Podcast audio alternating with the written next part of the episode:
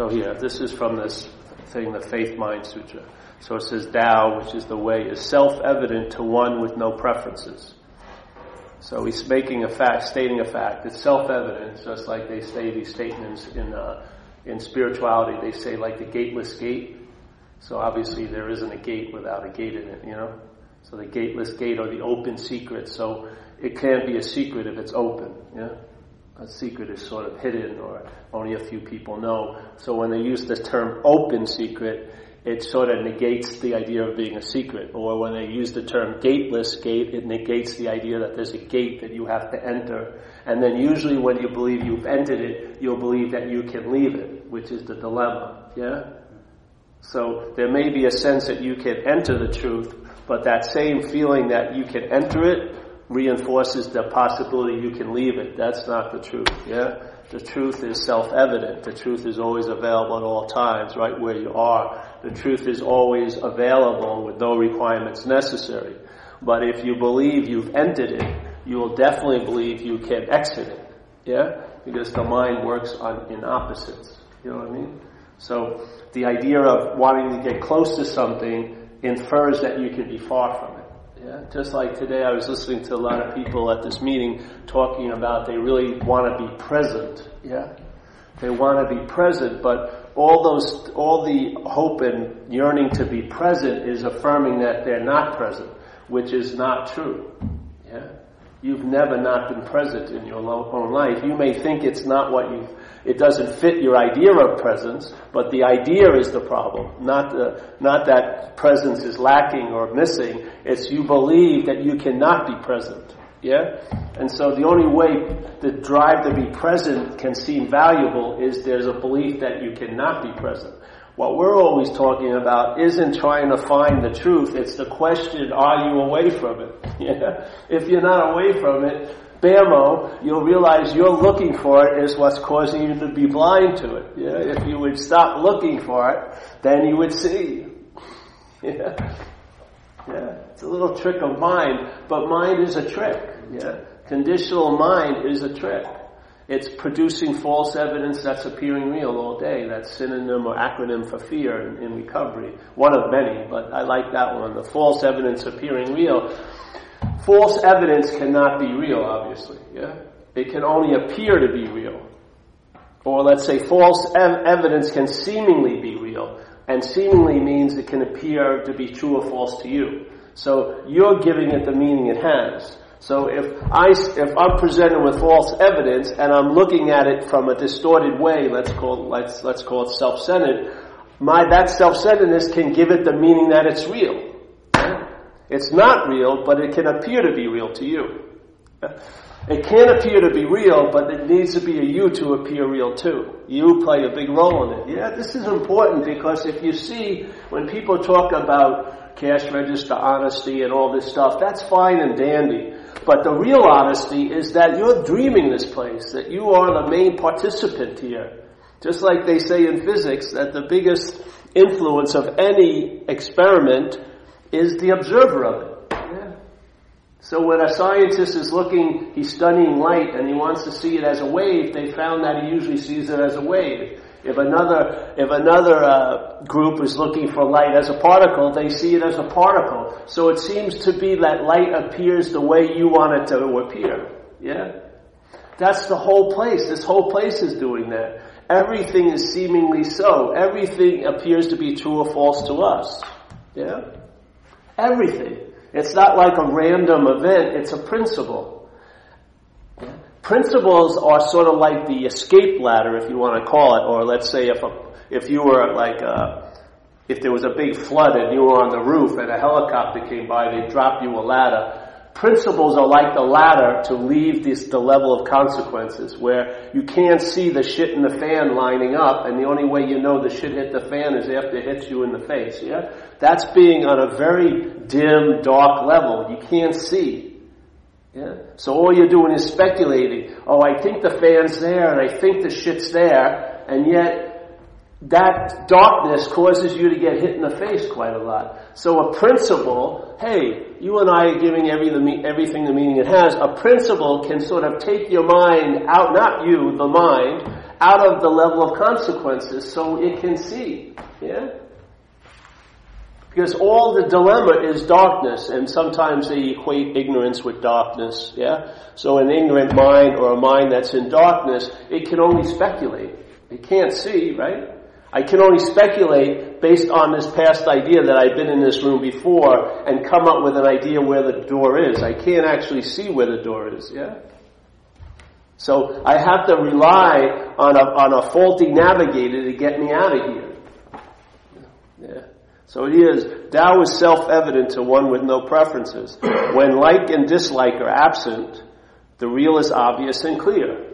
So so the real is obvious and clear, but, but in a sense, if likes and dislikes are prevalent, you won't see the obviousness and the realness of it, yeah? The activity of the mind will be sufficient enough to block you from that which is obvious and real. Yeah. This is the big role we play. Really. It's like we say in AA, you know, you're in, you need the sunlight of the spirit, and I like this picture where, alright, we, we're usually believing that sunlight's outside of ourselves. We call it a higher power or something. Yeah? But we always keep demanding our primacy, our re- reality, our being this long-lasting, independent, separate entity. So this is in sore need of the light, sunlight of the spirit, yeah? But it's in this little mental room called past and future and this little action figure idea of Paul. So it's in this room and it wants to get to the light, but there's, I gotta get, I, there's windows that are facilitating the light coming in and those windows have little shades on them. And maybe the shades cost five cents. They're like cheap paper. But when they're pulled down, they can block you off from the sunlight of the Spirit. This incredible juice of light can be blocked off from our position with a five cent paper shade. Yeah? Now it's not erasing the fact that there's light, it's just causing it not to be obvious or available to us. Yeah? It's obvious and available, but it can seem not to be obvious and available to us. Yeah? The us is the is the big influence, yeah? So now we try to practice stuff to get that light to that window and then pull it up. And so once the window shade goes up, then the light comes in. And then we're nurtured and we feel a sense of well-being and we sense a presence and this peace of mind and we can enjoy it. But it's all still predicated on us, which is the mind playing God. What would happen if you're not in this position you think you are? That you're not the flag that's on this pole called the body. That maybe, just maybe, you're on the other side. You're in the light already. Yeah? You still see the shade, but you see the shade from in, uh, in the light. The shade has no ability to block you off from the light anymore. Because not that you found a way to keep it open, you realize there's no need to keep anything open. It's always available on this side. Yeah. So it's just a matter of mind changing. And in a sense, in recovery, you can't think yourself into a different mindset and you can't feel yourself into it. So they, we take some actions and what they do really is they diminish the mental condition so that the obviousness and the reality of things become obvious and real to us. Instead of false evidence taking their place and appearing real, what's real is the dominant influence. And when what's real is the dominant influence, you're going to travel later here. You know what I mean? Your mind's not going to be occupied with what's not happening for just the basic fact that it's not happening. You'll have an incredible immunity to it because you'll be very clear what is happening and therefore you have the ability to discern what isn't happening. Like next week and five years from now and two years from now and last night, yes?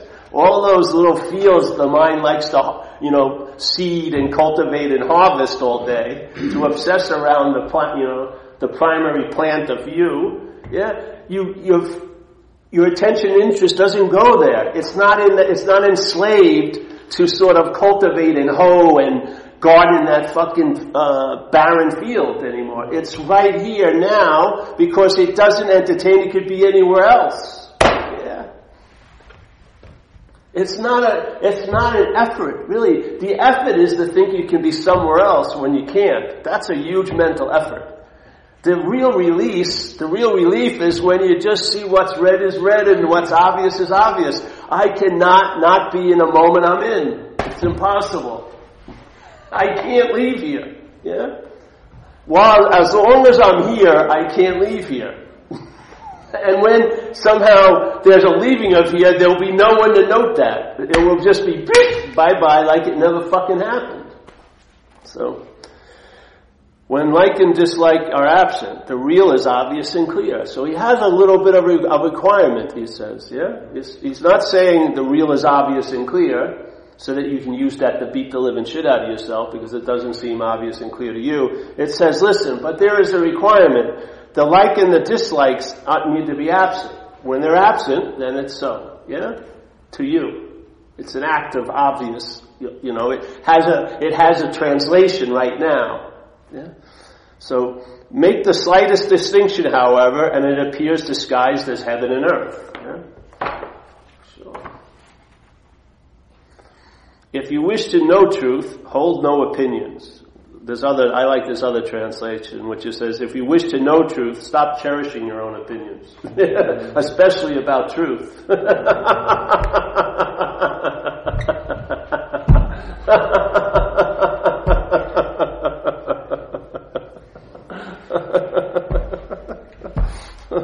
Those are really good ones to see.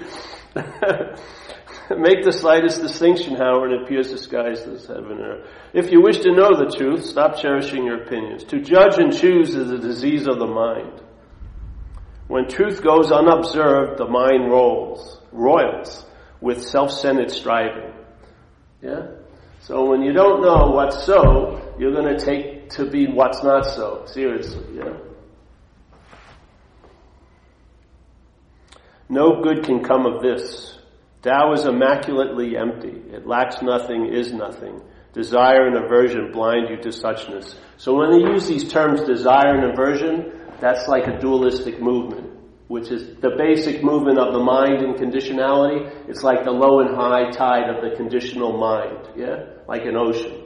So when I desire something, my attention and interest gets focused on that object, yeah? I forget everything else. I don't sense the space. I don't sense the presence of anything. I just, I'm involved in that object thinking that's going to give me what I'm already in. Yeah, that's the dilemma really. And then when I have aversion, it's the same way. Instead of contracting on that object, I start contracting this way. Yeah? Each way, it's sort of like a camera lens. The camera lens, when it's healthy and well balanced, is open. Yeah? It's got a nice wide, picking up a lot of stuff. Desire focuses it, aversion focuses it. Yeah? Yeah? So this movement, this low and high tide of conditional mind is what's causing us not to sense the emptiness or the depth of the ocean. Because it keeps our attention on the surface, yeah? All the activity of the surface draws our attention. Yeah? But we don't see the ability. When that surface gets really calm, it reflects nothing. You see infinity there. Yeah? That's the enjoyment of peace of mind. So let's see. When truth goes unobserved, the mind roils with self-centered striving. All right. Do not become entangled in outer life, nor indulge in feeling of detachment. Serenely abide in what is, and all such dualities disappear. Yeah. So he's also saying to, okay, so now you're not going to have, you can't do anything about the duality, but if you abide in that sense of presence of this here and now, then the, that stuff, all that, all such dualities will disappear. They won't hold weight anymore. Yeah? You won't believe that you can be close to something and far away from something. That's already, that's everywhere. These things that you believe that I can get closer to the truth, and then if I don't keep doing what I'm doing to get closer to truth, I'll be far away from the truth, is just blown away. You don't believe that anymore, and then the truth is available and immediate to right where you are. Yes, with no requirement necessary. In other words, it's like your pulse. It's a living sense. Yeah? It's not something that's achieved or produced that can be unproduced, unproduced and unachieved. It doesn't play that game. It's a, a sort of a totally different state. Do not become entangled in a hurry. When you impose stillness to stop activity, stillness becomes an activity. So here, let's say you and I sign up for a two-year course on how to get out of the obsession with self. That could be an obsession with self. Yeah? So let's say I'm going to practice to become still. That's an activity. You ever see, I had a guy, I lived on this, this place in Australia, big compound. And the guy had a lot of money and he was a spiritual dude, spiritual seeker. And he'd like to drive around the compound and tell everyone, hey, I'm gonna meditate at 5.30 and when the bell rings, I want everyone to be quiet on the property. So his desire to get still was filled with agitation, right? He was driving around like crazy, had no sense of peace. He thought that peace was going to be in that little room between 5.30 and 6.30. And he was missing the whole fucking enchilada. Yeah. So here, do not be, uh, when you impose stillness to stop activity, stillness becomes an activity. When you prefer one thing to another, you cannot abide in one. Not abiding in one, or the one, you are bound by both action and stillness. So in, in other words, the action implies you doing it, and the stillness implies you not doing it, let's say. Yeah? It's still a bondage of self. There's still the sense of being the doer. Yeah? So let's say whatever action is being claimed by the conditional mind and, and, and put into the, the, uh, formula of I'm doing this, yeah? Whatever that is, no matter how noble you think it is, it's still a bonding agent to the idea of being a self. Meditation or just washing the dishes. It's used the same way. The mental condition the selfing will claim whatever it is, the most noble action and the dirtiest action. It will still use both of them to bond the mind to the idea of being the one who's doing it. Yeah? That's the little bit of a dilemma there. That's a dilemma with practices and stuff. It doesn't mean practices have no value. It means they can still be used by the conditional mind to produce a sense of being the one who's doing it. So instead of like a junkie identification, you'll have a, a spiritual one. You'll think you're the greatest meditator or something. You know what I mean? You think you're bright or whatever it may be.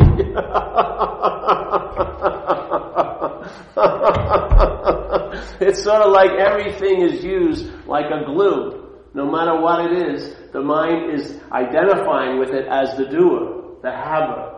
And it's not that. It's like Ramana Maharshi, a great master says. He says, you don't have to give up possessions, give up the possessor. Yeah? The possessions are just being used like anything else to produce a bonding to the possessor. Yeah?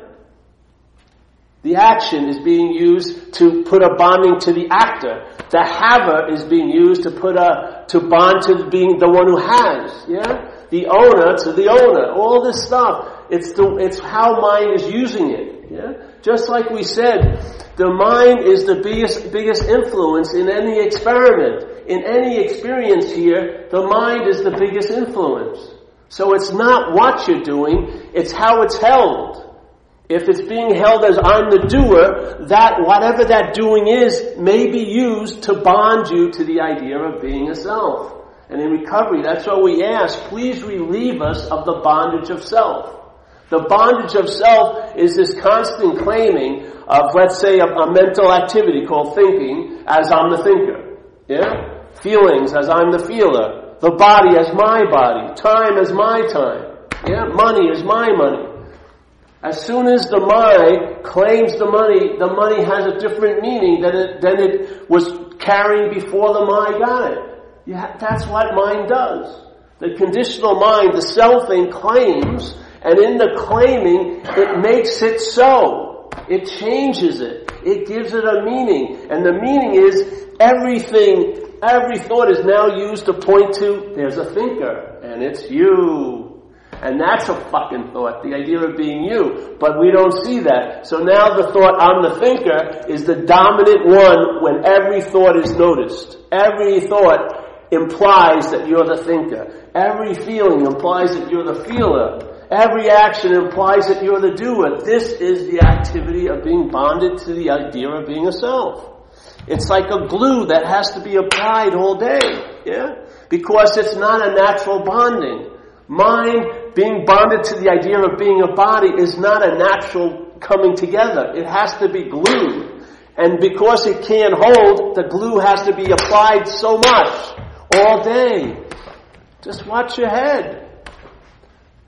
Watch your head. It's applying the glue all day. Yeah? Every action that's noticed, it implies as the actor. I'm the one who did it. Which what happens if you believe you did something and that what you believe you did was bad? What gets promoted then? Guilt and shame, yeah? Then the guilt and shame starts building up. So you want to avoid the guilt and shame. So now you don't tell people what you think you're doing. Like that. And then the secrets start arising. And then you just get caught in this catacomb of selfing. The mind does. And it doesn't, and self can't get out of self.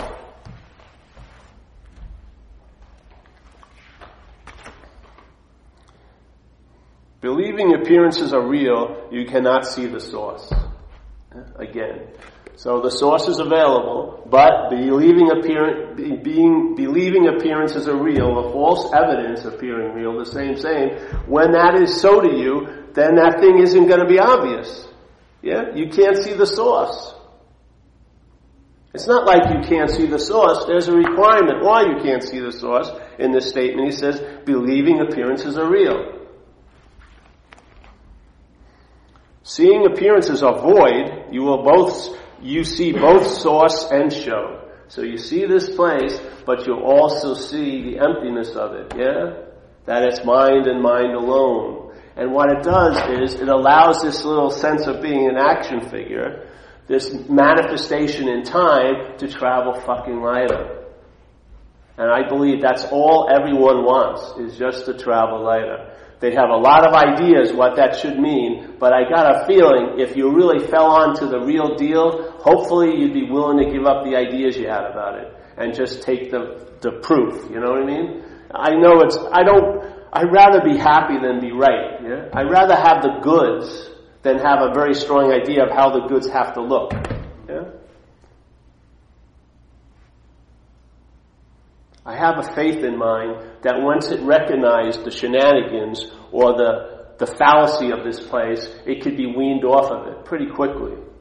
Because as soon as you get a sense of satisfaction, a lot of the bullshit shifts. Because most of it is it's driven by this gnawing sense of lack that we gotta get something. We have to have more. We gotta, gotta, gotta, gotta, gotta, gotta, gotta, gotta, gotta. Or as recovery says, we're afraid we're to lose what we have and not get what we want. It's a drive constantly. Yes?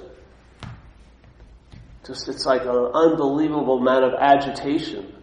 And just because we take it to be so doesn't mean it's incredibly insane. Yeah? Just because everyone else seems to be doing it doesn't give it validity. In my view, it doesn't. But I can't, like I shared today, I can't entertain peace until I get a sample of it. Yeah? That's been my experience. I remember all this stuff happened to me, getting run over by cars and shot at and looking at two to five prison sentence. These things that you would hope would be able to provoke a surrender for a change to occur never initiated anything like that. And then one day, it was a regular day at the office, just getting loaded and hope, you know, with alcohol, hoping I could get some drugs when someone had some money. And then something happened, a download occurred, and it's quieted that activity of mind, and a solution dropped into my life, which is still alive today for 24 years. And you know what? I had now, I knew what surrender was. Yeah? So now, ever since that time, my mind can entertain surrender because now it knows what it is. Yeah? That's the whole point. How are you going to enjoy peace of mind if you don't have a sample of peace of mind?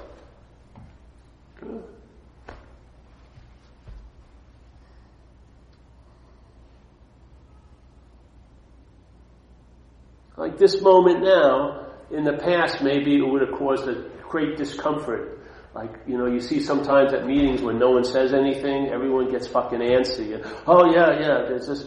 But now, I love this when the space is vibrating. Yeah, that to me is my nature, actually. that's, that's like seeing my original face at that moment. Before it was, it was deemed to be really uncomfortable, provoking. Oh, gee, I'm so uneasy in this silence. Now, it's like fucking hallelujah. Yeah.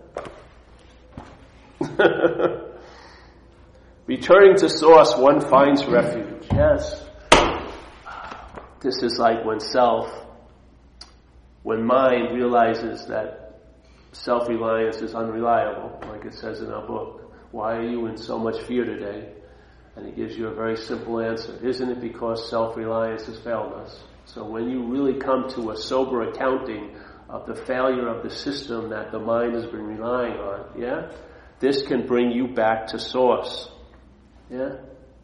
And in a sense, you can give up the ghost and returning to source, one finds refuge. So you actually find a state of mind that's reliable that you can rest in because it's always available at all times.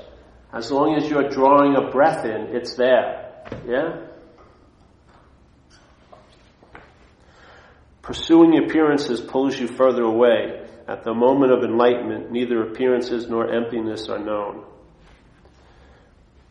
Changes transpiring in an imaginary world are visible only to ignorance. So the way we're seeing things is because we're seeing them ignorantly. Yeah?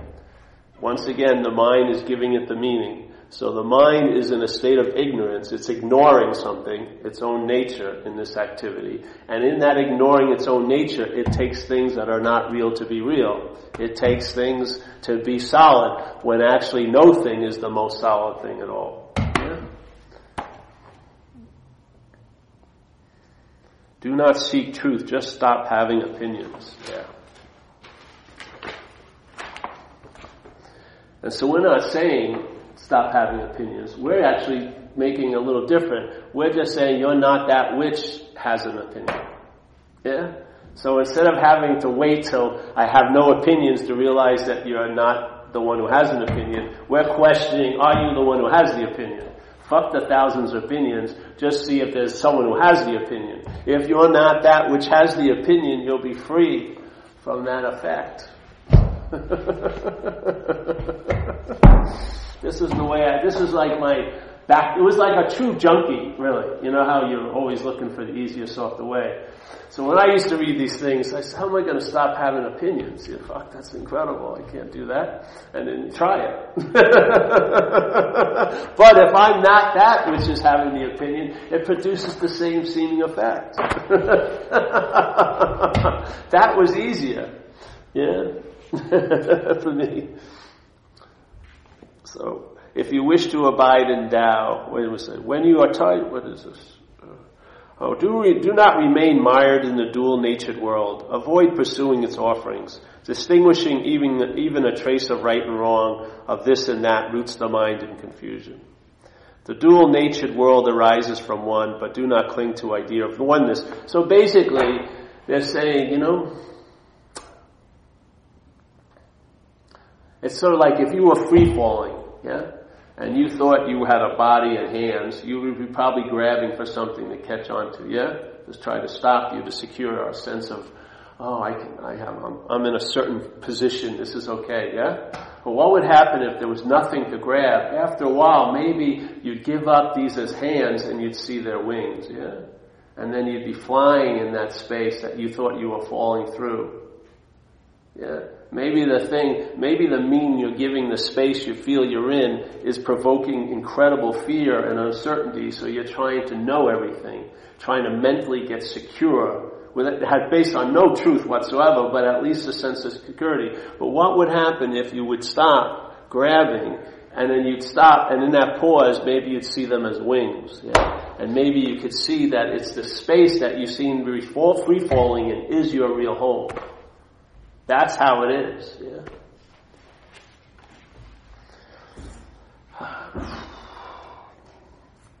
So the dual natured world arises from one. So you know what I mean, the dual natured world? Do you know what that means? Similar, you know, night and day, hot and cold. And opposites. Yes, opposites, and how they play with each other. Yeah, yeah. When the mind vanishes, the world is seen as unreal. When the world is seen as unreal, the perceiver of the world cannot be found.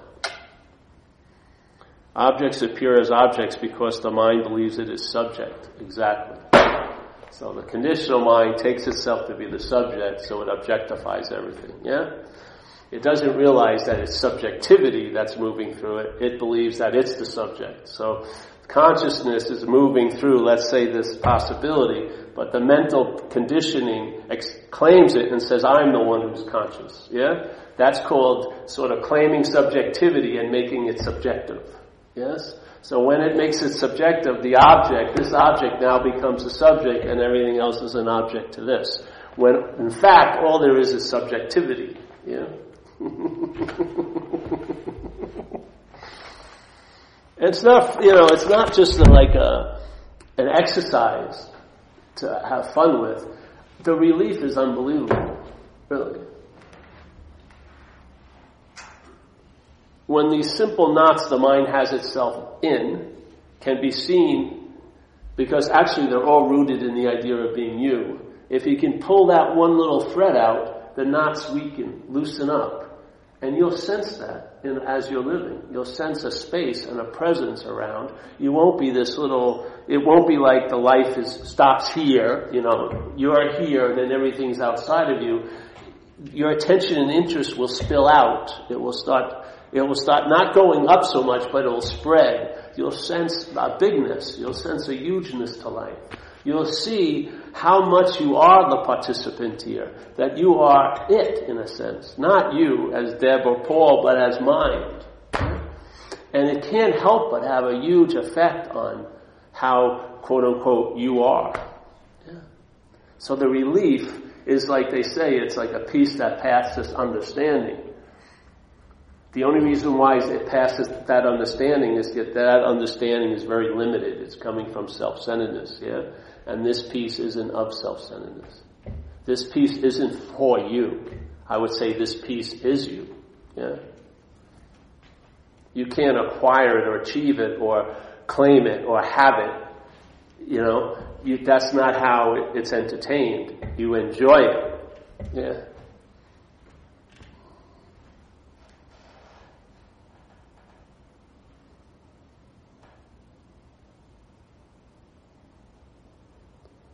So in this sense, what he's always using these statements, reality is real, but it can be blocked if you have preferences, yeah? I'm saying from the AA world, just look at the identification itself. See if that's actually an activity that's happening. It isn't like identification as, which is the verb, and then self is the noun. It's a verb, identification as self. That's what selfing is doing. Selfing is a verb, and what it's doing is it produces a sense or an identification as a self. So it, it makes up a noun out of nothing. Yeah? It makes up a noun of, out of all these verbing, and now the noun becomes the dominant, uh, integral part of the whole mental interpretation. So life is not seen as it's happening anymore, it's happening to me. Yeah? Everything, you become the center. And you, it's sort of like being in this giant verbing, and then you suddenly plop yourself like a flagpole in the middle of it, and then everything is given meaning and direction based on you. You know, remember when you were a kid in self-centeredness? The only way you could perceive that anything happening is how it pertained to you. It's just everything got sucked into this false center, yeah? What is this going to mean to me? Yeah, what is this going to be always, always? This is sort of like a giant expansion of mind getting contracted into this little point. And this, this ability to be able to entertain vast uh, space of infinity is now worrying about are, are, your pants too short, you know, for five hours? Or what did that girl mean by saying hello to me today? Going home and thinking about that for fucking eight hours. Or it's like putting a marathon runner in a closet it's not going to be happy. It's to be, it's just can't, it's just not going to be fulfilled running around the same old, same old. This is just, we're opening the door, let it out, like a free range alcoholic, let it roam. Let it start fucking trotting and running and stuff. And then you'll sense, uh, you'll sense some of it, you know? And once you sense it, once the solution is what tells you about the problem. It really is. Yeah? When you get relief from the problem, which is the solution, you'll know the problem. While you're not getting relief from the problem, you may think you know the problem, but it's like that professor of holes who thinks he knows everything about holes, but he keeps falling in them. Yeah? What's the point of having that knowledge? This is, you, by entertaining, I'm not that, the solution becomes dominant, and then you see the problem. Yeah? By its, by the relief from it.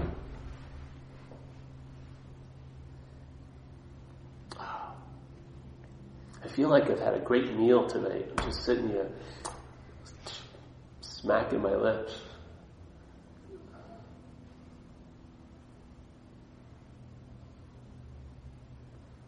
So it's a simple invitation. I have faith in mind, yeah? No matter what you think about mind isn't so. And I have faith in mind. I have faith that mind, if given the possibility of entertaining this, it can. Yeah? And once it starts, you'll see what happens. You'll find out. Yeah? Like you, you may get a great relief. That's what can happen. It's a possibility. In self-centeredness, though, the mind's ability to entertain is, is like in a, in a sense of slavery. It can only entertain framed by this idea of being a self. Yeah? So when I entertain being okay, it's always, I was once okay, maybe, and I hope I will be okay. Yeah? And you don't realize while you're entertaining that you once were okay, all it does is put on the spotlight that you believe you're not now. and when you entertain, I will be okay, it's only spotlighting that you're not now. you gotta see it. it, it what you believe it's doing is doing the exact opposite. Yeah? By you entertaining, I was once feeling really great, then in self-centeredness, you must have had something to do with not feeling that way anymore. so you get guilty and you get guilty about not being where you thought you once were. it's all self-centeredness. It's always feeding itself. Claiming, claiming, claiming, claiming, claiming, claiming, and feeding, feeding, feeding, feeding, feeding. It's ravenous. Yeah? It's a ravenous system. It's a parasitical in my view. It's a parasitical mental system. Yeah? It wants to suck the life out of you and give you back an interpretation. It wants to use you for transportation to go where it can because you can't go because it's not in, it's not an action figure. It has to sort of take this possibility and take you to where it wants to take you, like at 558 in front of the 7-Eleven looking to see if you have 89 cents to get that pint of cheap wine. These are some of the places it takes you. Or stalking your ex-girlfriend who haven't seen in five years parking in front of a house still. I mean, this is what it does. I used to see, knew a guy, he was stalking a woman I was seeing. And he was, he'd be sitting outside down the road from my house for hours waiting for her to come out to her car. Could you imagine the mental hell he was in, in that cab of his truck? Can you fucking imagine hours about going on? What's he doing now? You know, give me a freaking break. Could you imagine giving the mind that has this incredible ability to entertain, give it that poison? How much exquisite suffering it produced? Yeah? Be careful what it's being fed, man.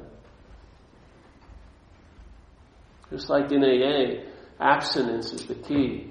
If you start teasing that big dog called alcoholism, right now it's asleep, so you get the run of your house pretty much.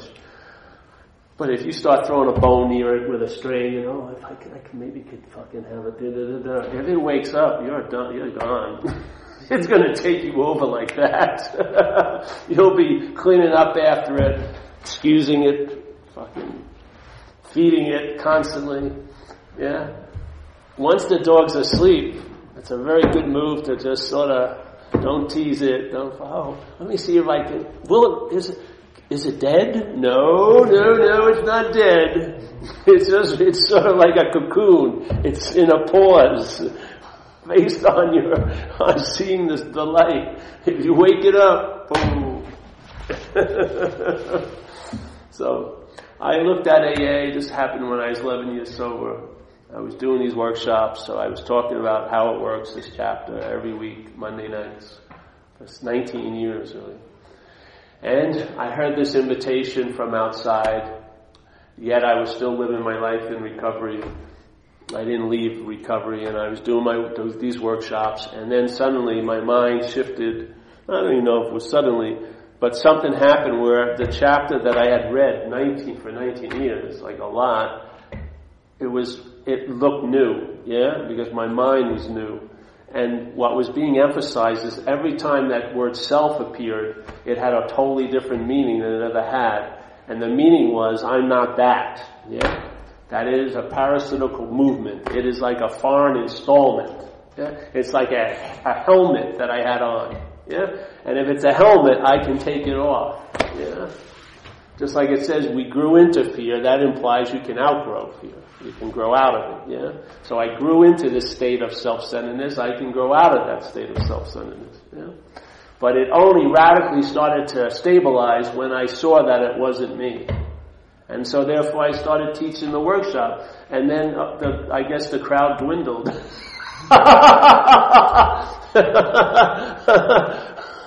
no. the more it left the nuts and bolts, the more people weren't interested. Just like do they loved me when I shared at a meeting, but then when I told them to go to Zen bitch slap, they I'd never see them again. it was a little too much, I guess.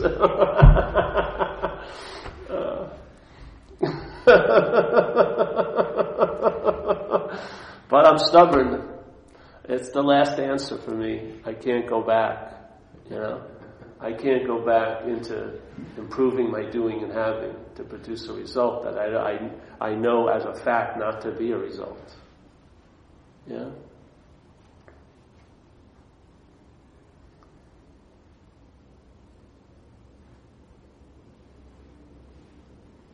If you fall, don't fall back on the mental crutches, you'll be able to walk. Definitely a free person. You know? That's why we have these meetings, in a sense, to support ourselves in that endeavor. Because I believe, just like a lot of shit happens and solidifies by reinforcement or repetition, we're using it in, an, in another way. We're using the poison as an antidote. So we have meetings twice a week as long as we can, so that we can drop in and remember or entertain the possibility that's always available at all times, right where we are. Not a possibility of next month I'm going to go away, or not a possibility of, oh, I wish I could do that retreat I did five years ago. No, the, the immediacy of the possibility right now.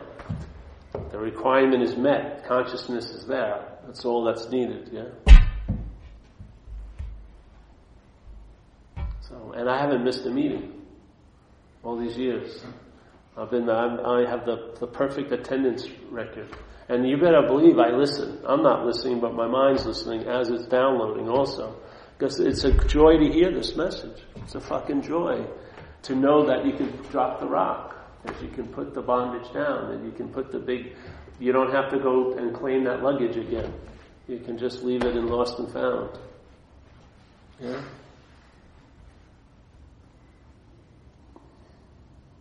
I mean, it's good news. Like that's the word. That's the definition of the word gospel. Is good news. Yeah, that's what gospel means. It's a great definition. The good news. To me, it's really good news that I am not that. Could you imagine if you were this? You'd work on it all the rest of your life, wouldn't you? It'd be like an urban renewal project. There'd be no end to it. Even if you try to get it as, it would just, it would just be it would never end. You'd always have to tweak it or this and that. It's just, it's a, it's a form of slavery. It's like having to toil constantly, I would say, is slavery. in a way. Yeah? This is like, fuck it, you lose interest in yourself. Yeah? You lose interest in quote unquote your character effects.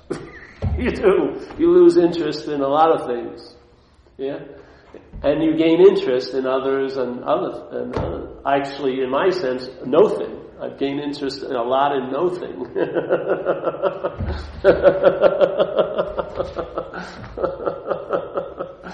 That's the best thing to be interested in because it's always available at all times. Yeah, you're looking right now from it, and you're seeing it right now. it's sort of like what would probably be the greatest revelation of a, of a fish. His enlightenment would be he realized the water. Yeah, he realized he was wet. He doesn't realize it because he's always been wet, so he doesn't know what wet is. Yeah, we have the possibility of realizing that we're always wet.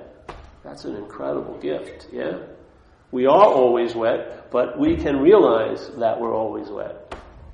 Yeah? That would be like the fish.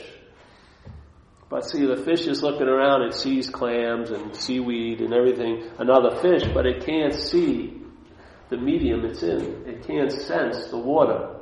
Yeah? It only realizes it when it's pulled out and it's flapping on the deck of a boat and it's totally flipping out because it's been taken out of its element. Yeah? Now we're like that. We're flipping on the boat, uh, the you know the deck of this boat, but we're wearing like cool clothes. You know, we smell good. We're on Facebook or something, so we're thinking all the flipping is great it makes it so special. But we're fucking dying, really. We're truly dying. We're grasping at straws. It would just be nice to realize the milieu you're in, you know, that you are of that. You're not in it, you are of it. Yeah? You are of that space you may think you can visit as an experience. You are of that. You are of no thingness. Yeah? What's looking out is not blue. It's consciousness, yeah? It's just, this only facilitates consciousness to produce a sense of vision, to see others, yeah? It's not what's seeing. This is not what's hearing. This is not what's feeling, yeah? It's consciousness. It's awareness. That's what's, that's what's engaged here. Yeah?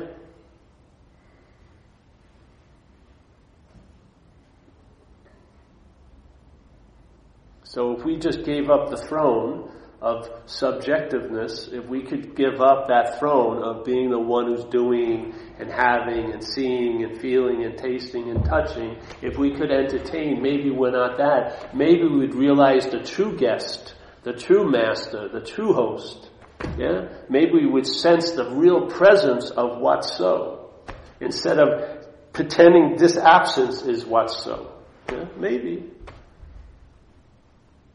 And maybe all these 80 different knots that are causing you discomfort and stuff like that, and you have this hope that if they only got fixed, everything would be great. Maybe you'd realize they can stay basically just as they are, and there still can be a sense of freedom. Yeah? That you'll outshine circumstances and situations. That you found something totally, truly reliable. Because it never varies. It never blinks. It's never there or not there. It's always so. Yeah. In your worst of times, in your best of times, it's it's always available. Yeah.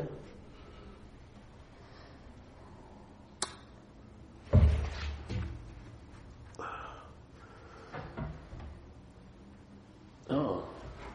Uh, any questions tonight? Yes.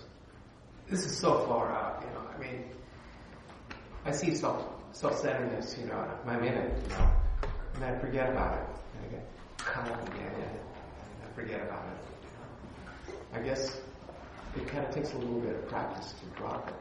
Maybe, but what when you get caught up and then you're out of it, both of them are are held by seeing though. There's an awareness that you're out of it, and there's awareness that you're caught up in it. Yes. Yeah? You're not aware that you're aware, but there's an awareness you're caught up with, or you wouldn't be able to say it later that you were caught up with it. There must have been some seeing of what was going on, yeah? Yeah, yeah, yeah. So that's the dualist, dualistic movement, movement, right? Yeah? You're caught up in it, and you're free from it. But that's all happening in a context of seeing. I'd say we're the seeing of it, not the movement the mental movement, we're the seeing of the mental movements. So if you if you think that this is going to be stable and clear and at peace, this and the conditional mind the rest of your life, if you're waiting for that, I wouldn't do that. I would see that you're the seeing and the body and the mind is going to go through its little gyrations. Circumstances and situations will blow it this way. It's like a little ball on the surface of the water. It's blown by things, yeah? Mental winds come. So let's say loss occurs. You're probably going to have a rich sadness. You're not going to be like a fucking totally immune to this place. This is part of being in this place. Why would you want to be here totally immune to it? That's, you know, the point is, this is engaged, yeah? So it gets pulled this way, pushed that way. But what's seeing it never goes this way or that way. What's seeing it is the space, it's the context, yeah? The context isn't moving, the content's moving, yeah? The context isn't moving. So my clarity isn't becoming unclear and getting clear and then unclear. The clarity is the context. The mental movement is clear, unclear. Feeling like I got it, then I'm back into selfing. That's mental movement. Yeah? That's what, that's what happens here. It goes this way and it goes that way. It goes this way. But the context isn't going this way and that way. Yeah? The context is still and always so, just as it always is. Yeah? Then there's a movement. We're used to believing we're the, the bobbing ball on the surface, but we're the deepness of the ocean that's not being moved at all by all the surface movement. Yeah? All the surface movement isn't moving the depth of the ocean one bit. It's still and quiet down there. But the surface is moving a lot, yeah? Mental winds are blowing it fear, avarice, you know, desire, you know, all this stuff. But what you are, what I am, is the seeing, and I don't believe that's moving one bit. That's the absolute resting place. Not in hoping I'm going to get really great and I'll be totally detached and I'll be totally super clear and this and that. I wouldn't wait for that. I would just get on the fact I'm not that movement nor this movement. Yeah? I'm the seeing of it. Because I'm seeing this one and I'm seeing that one. This one seems totally different than this, but they both have the same basic denominator, which is seeing. Yeah? So don't get stuck on all the top numbers. Look at the bottom number. Look at the denominator. The denominator is consciousness or awareness. Yeah? You just feel so much better to forget. Yeah, it does. Works. Yeah.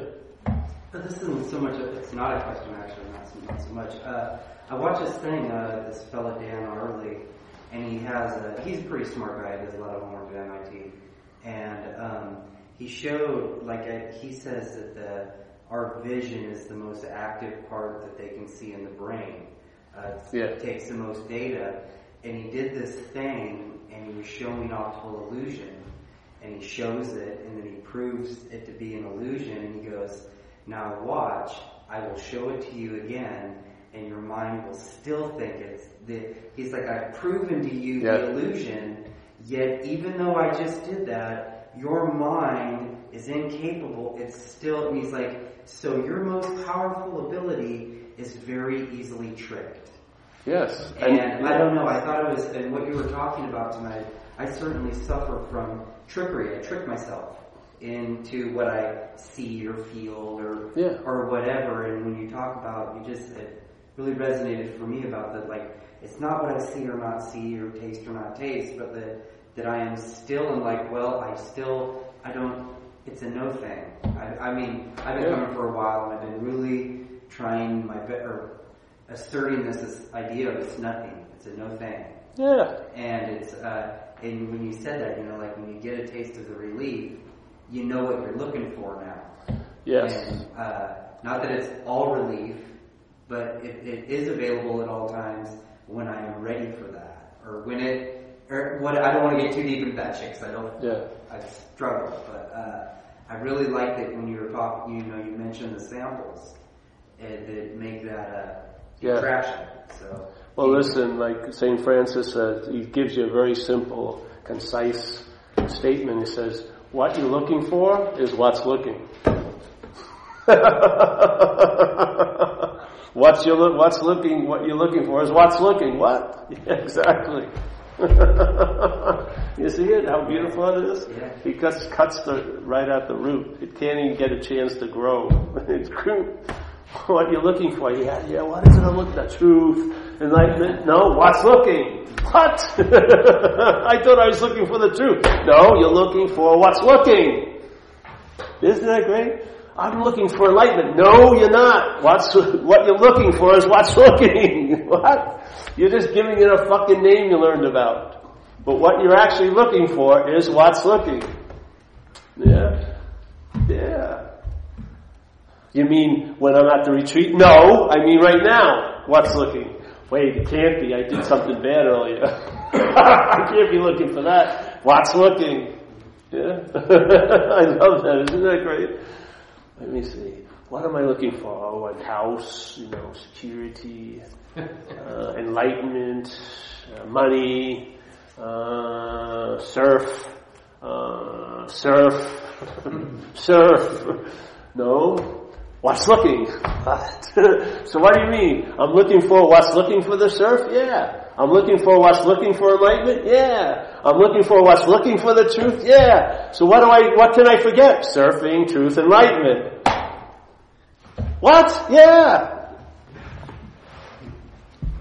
Now you can freely surf. You can freely look for enlightenment if you want, if that's what's, that's your predilection. But the pressure's off. Because now you realize what you're truly looking for here is what's looking. Yeah. He just saved you. You know how much he saved you? That little statement? That's the greatest value here of any of these statements is how much time they can save you. Really, if your ears are open to hear it, there's the succinct little, uh, just condensing of an incredible amount of download in a very small statement is unbelievable. What you're looking for, what's, what you're looking for is what's looking. What a beautiful fucking statement, yeah?